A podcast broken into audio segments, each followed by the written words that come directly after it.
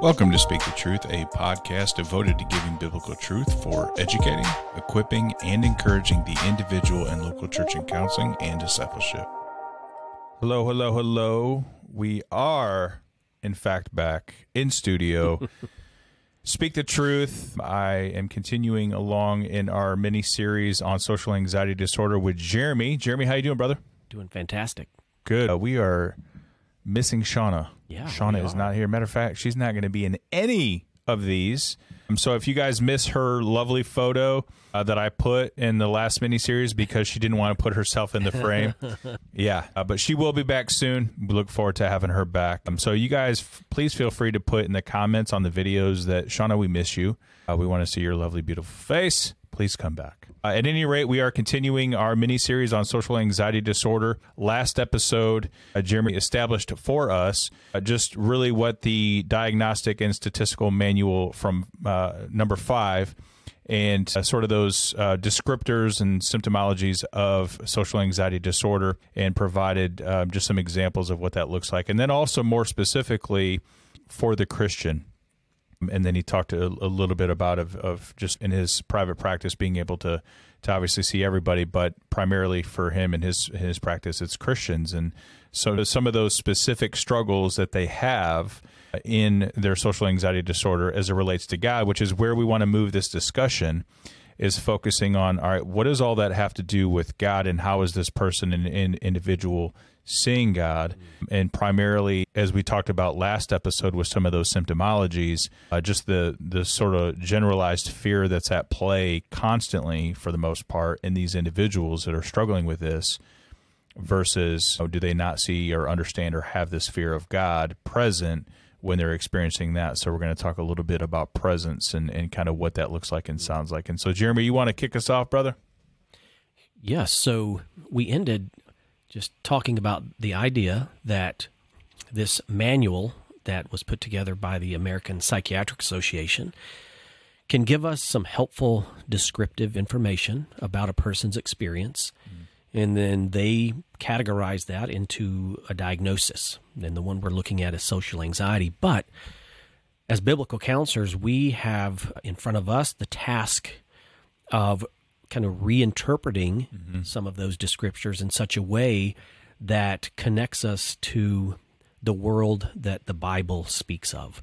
And so that's what I think we will begin to do today. Yeah. Certainly, when you're looking at diagnoses in a manual, uh, you're not going to see anything whatsoever about God. I mean, it's just it's it's non-existent. And so that's something I think that is very important for us as biblical counselors is we've got to make sure that in our care for others that God is central to that process. And uh, there's a lot of wonderful resources out there in the biblical counseling community on anxiety. And one of those is uh, The Christian's Guide to Psychological Terms by Marshall and Mary Asher.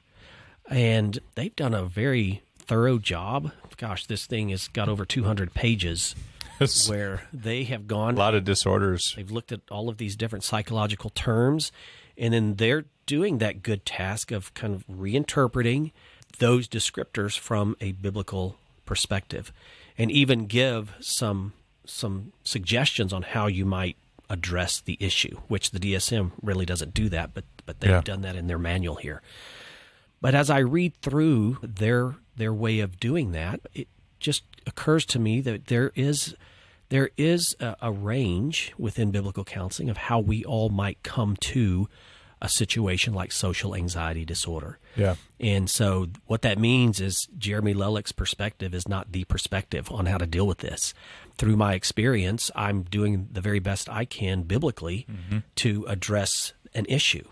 And so I think as biblical counselors in the biblical counsel community, we want to allow for that latitude. Yeah. Uh, we don't all need to be clones of each other so long as we're adhering to biblical truth. And so as I read through how these wonderful people, the Ashers, have come to this issue, it strikes me fairly quickly that I would probably come at it a little differently. Not to say that I disagree with the concepts that they're bringing forth, because they're actually good and I, I agree with most of it. But one of the things that I that comes to me is, and this is this this is a fair point to when a person is struggling with social anxiety to begin to discuss the fear of man and the fear of God. That that's a good and appropriate discussion. As a practitioner who deals a lot with people struggling with anxiety, I I might come to this to, to bringing God into the process. I don't know if I would start with you need to learn or we need to learn how to live in the fear of God.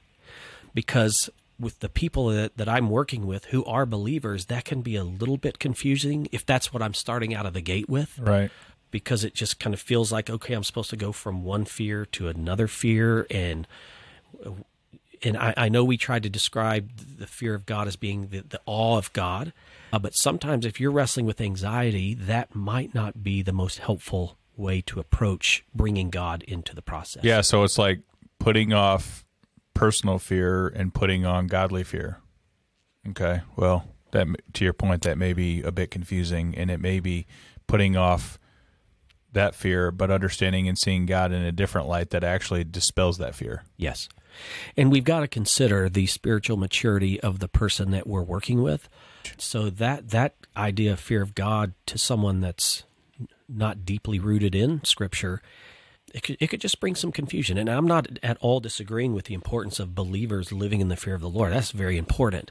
But when you're dealing with some very sensitive topics and sensitive people, yeah. what might be a, a more compassionate way to, to enter into that conversation that might lead to, at some point, the concept of the fear of the Lord? But is that where we want to begin? For right. me, I see some wonderful uh, ways to bring God into the process that would actually maybe draw people to this person that we we, we know as God. Right. Uh, who is this person, and and how is he even relevant when I'm walking out my door, ready to face a world that terrifies me? And so I just kind of perused a, a few of the Psalms, and Psalms twenty seven one kind of describes God as the Lord who is our stronghold. The Lord is the one who will prove strong and sufficient in my moments of weakness, in my moments where it feels like my body is out of control, or I'm trying to uh, manage my body to the point that it causes a panic attack. But to know that I'm not alone in that. There, I have the Lord is my stronghold, or uh, Psalm 28 1, the Lord is my rock, and He listens. Uh, so he's a foundation. Anxiety can feel like I'm in quicksand and I'm helpless and I'm alone and I'm isolated. But when we remember that God is our rock, He is He is our stability. Yeah. And He's committed to our stability in Him and by His Spirit empowering us to engage in the process of sanctification in such a way that this this social anxiety can actually be eliminated from our lives. Uh, and the idea that not only is he our stability, but he's listening. Mm. That's a beautiful thought to know that as we get deeper into methodology, that we're actually, when we go out, we are not alone. We're with someone who listens. We're with someone we can talk to uh, and get our minds fixed elsewhere uh, when the temptation to simply fixate on other people and their perspectives of me might might, might be luring me. Or Psalm 31 1, the Lord is my refuge. For the person with social anxiety, where do they find refuge? They find it in isolation, they find it in escape. Uh, and the more that they l- create habits of isolation and escape, the more they become enslaved to anxiety, the bigger that giant becomes. Right. Versus reorienting them and saying, hey, we want to leave this pseudo refuge, this false refuge that you have created in your heart and mind, and we want to push you to walk out into culture and society and let's learn progressively what does it mean in those moments when it feels really scary that God is my refuge or that my refuge is to be able to control tics that might start when I'm getting anxious, mm-hmm. or a refuge in being able to control my heart palpitations. These are false refuges.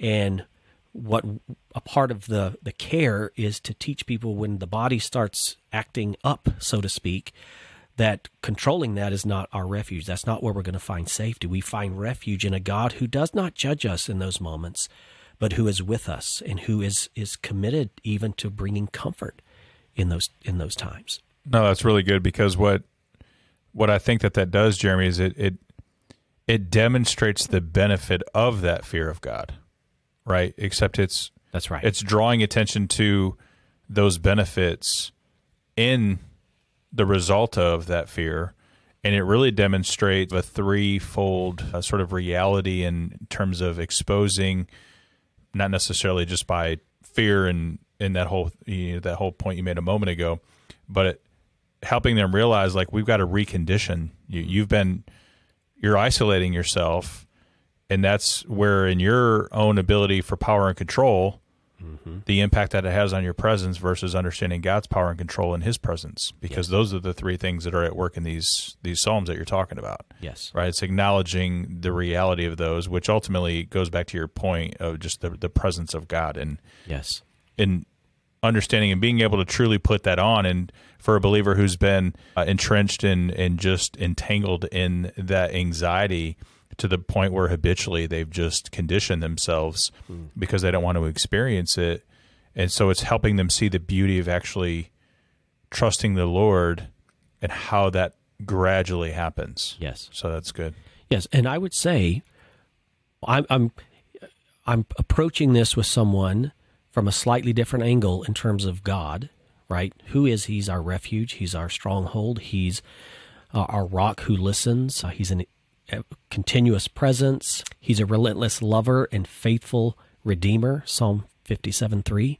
Uh, But at the same time what I might do is also recommend to them when people are big and God is small which is a good unpacking of this idea Yeah. of the fear of the Lord. So I want, the, as we're kind of working together to see this beautiful side of this amazing person who is with us and for us in our weakness, yeah I would also have them reading something that's doing a great job of digging into this construct of the fear of God in such a way that brings uh, understanding, if that makes sense. So we're not we're not ignoring that idea. We just want to be very careful how we're bringing that into the conversation.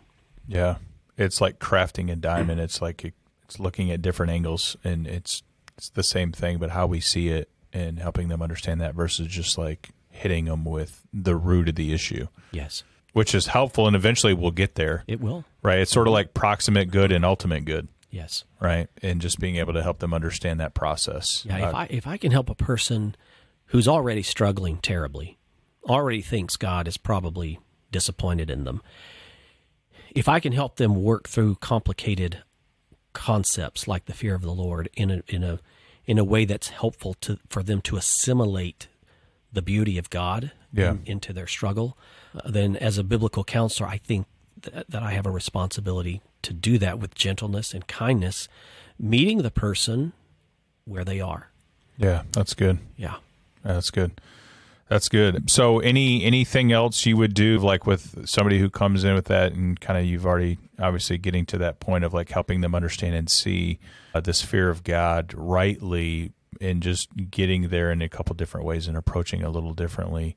Uh, what else? How would you how, like after establishing that and you know giving them materials with the word and then supplemental material? What are some other things that you would do outside of them reading because then there's obviously just the practicing right encouraging them to recondition those things Yes. so how what what would that look like Yeah. So on our website, ChristianCounseling.com, there's a lot of resources on there, but one of two of the resources that are there are called Put Off, and that's a series. Uh, it's like five Yeah. or six or seven Yeah. handouts, and then Put On. And so I would probably begin to describe one of the handouts in that series uh, called the motivation log and just begin to introduce them to the lens that we're going to use. So, yeah, the DSM can tell us some descriptions, but let's go to the heart and see okay, what can we do practically that will that will have an effect on the symptoms that you are uh, struggling with and and the, the motivation log is going to look at several categories that I would work with, and we'll talk a little more about some of this in the next couple of series, but or episodes. Uh, but it's going to look at the situation. So, what kind of situations tend to uh, create these experiences for you of anxiety? Yeah. It's going to ask them to look at their thoughts and their belief systems about people, about God, about themselves, about the situation. It's going to have them identify emotionally what is there. And it's primarily anxiety, obviously, on this one. Yeah. But it can also be depression. A lot of times when a person is diagnosed with social anxiety disorder or any anxiety disorder, uh, you're you're going to see uh, coupled with that diagnosis depression uh, because it's an overwhelming kind of hopeless feeling Yeah. when you when you're anxious and feel you cannot control that. It can it can just beat a person down. And so I want them to begin to recognize this isn't just anxiety. There's depression. Uh, is there shame? Uh, Is there a sense of guilt? We want, so that I want I want them to learn to connect with emotionally what is happening to you. So biblical counselors, we cannot demean emotion. Yes, are emotions deceitful? Yes. But emotions are also insightful. They Yeah. can they, they they might be revealing some things about our hearts that we need to think about and reconsider.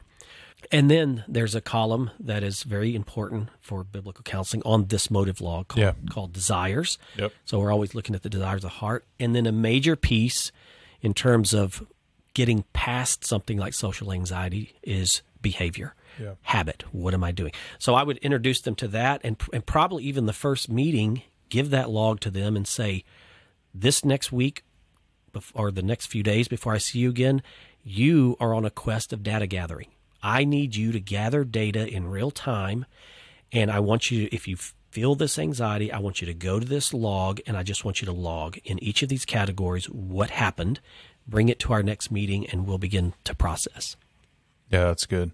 It's kind of like you're you're helping them realize the root system Yes. of their heart mm-hmm. or the nervous system, if you will. Speaking of anxiety Yeah. and just the, the the biological reality of it, but just there's more things going on that influences and can, uh, that's help conditioning that anxiety that we're trying to introduce them to, because all they see is the anxiety. Yes. So helping right. them understand those different pieces, shame, guilt, depression, desires, all of those things. So it's it's being able to look at the entire root system, which is going to help them, and that's the encouraging part of what you're suggesting with the the journaling, the specific journaling within those categories. It's just it's helping them see their own heart in real time Yes. and how they're processing or not processing or choosing or not choosing and and how that works in in their lives. So Yes, and and it's it's kind of reshaping the picture for them. The late Dr. David Powlison used to talk about. It's a wonderful analogy: heat focus versus heart focus. And so, people that are struggling with anxiety are tending to focus on controlling the quote heat. That heat being the situation or what, yeah. And that can feel very daunting because you don't have control over those things except isolating or just going and being miserable. But what the what the log does, it, it helps them begin to rehome their focus that I, it's not about changing my circumstances necessarily. It's about beginning to examine what's going on in my heart as well as my body Yeah. and those things are where the Holy Spirit is very much at work. And as I begin to trust in the scriptures lean on the power of the Holy Spirit, that's where transformation can change, uh, can occur. Yeah, that's good. That's really good. Well, great. Well, this is a good stopping point for this episode. Thank you guys for listening. Remember, go ahead and subscribe if you have not, and please engage with us in the comments and uh, let us know uh, your thoughts on this. And if there's anything else that you'd like us to engage with, again, there's a lot of these DSM sort of diagnoses and what you know they they call disorders, but our culture is riddled with these things, and and this is a good conversation and discussion for us to to have as we all engage with these things. So thank you guys for listening, and we'll catch you all next time.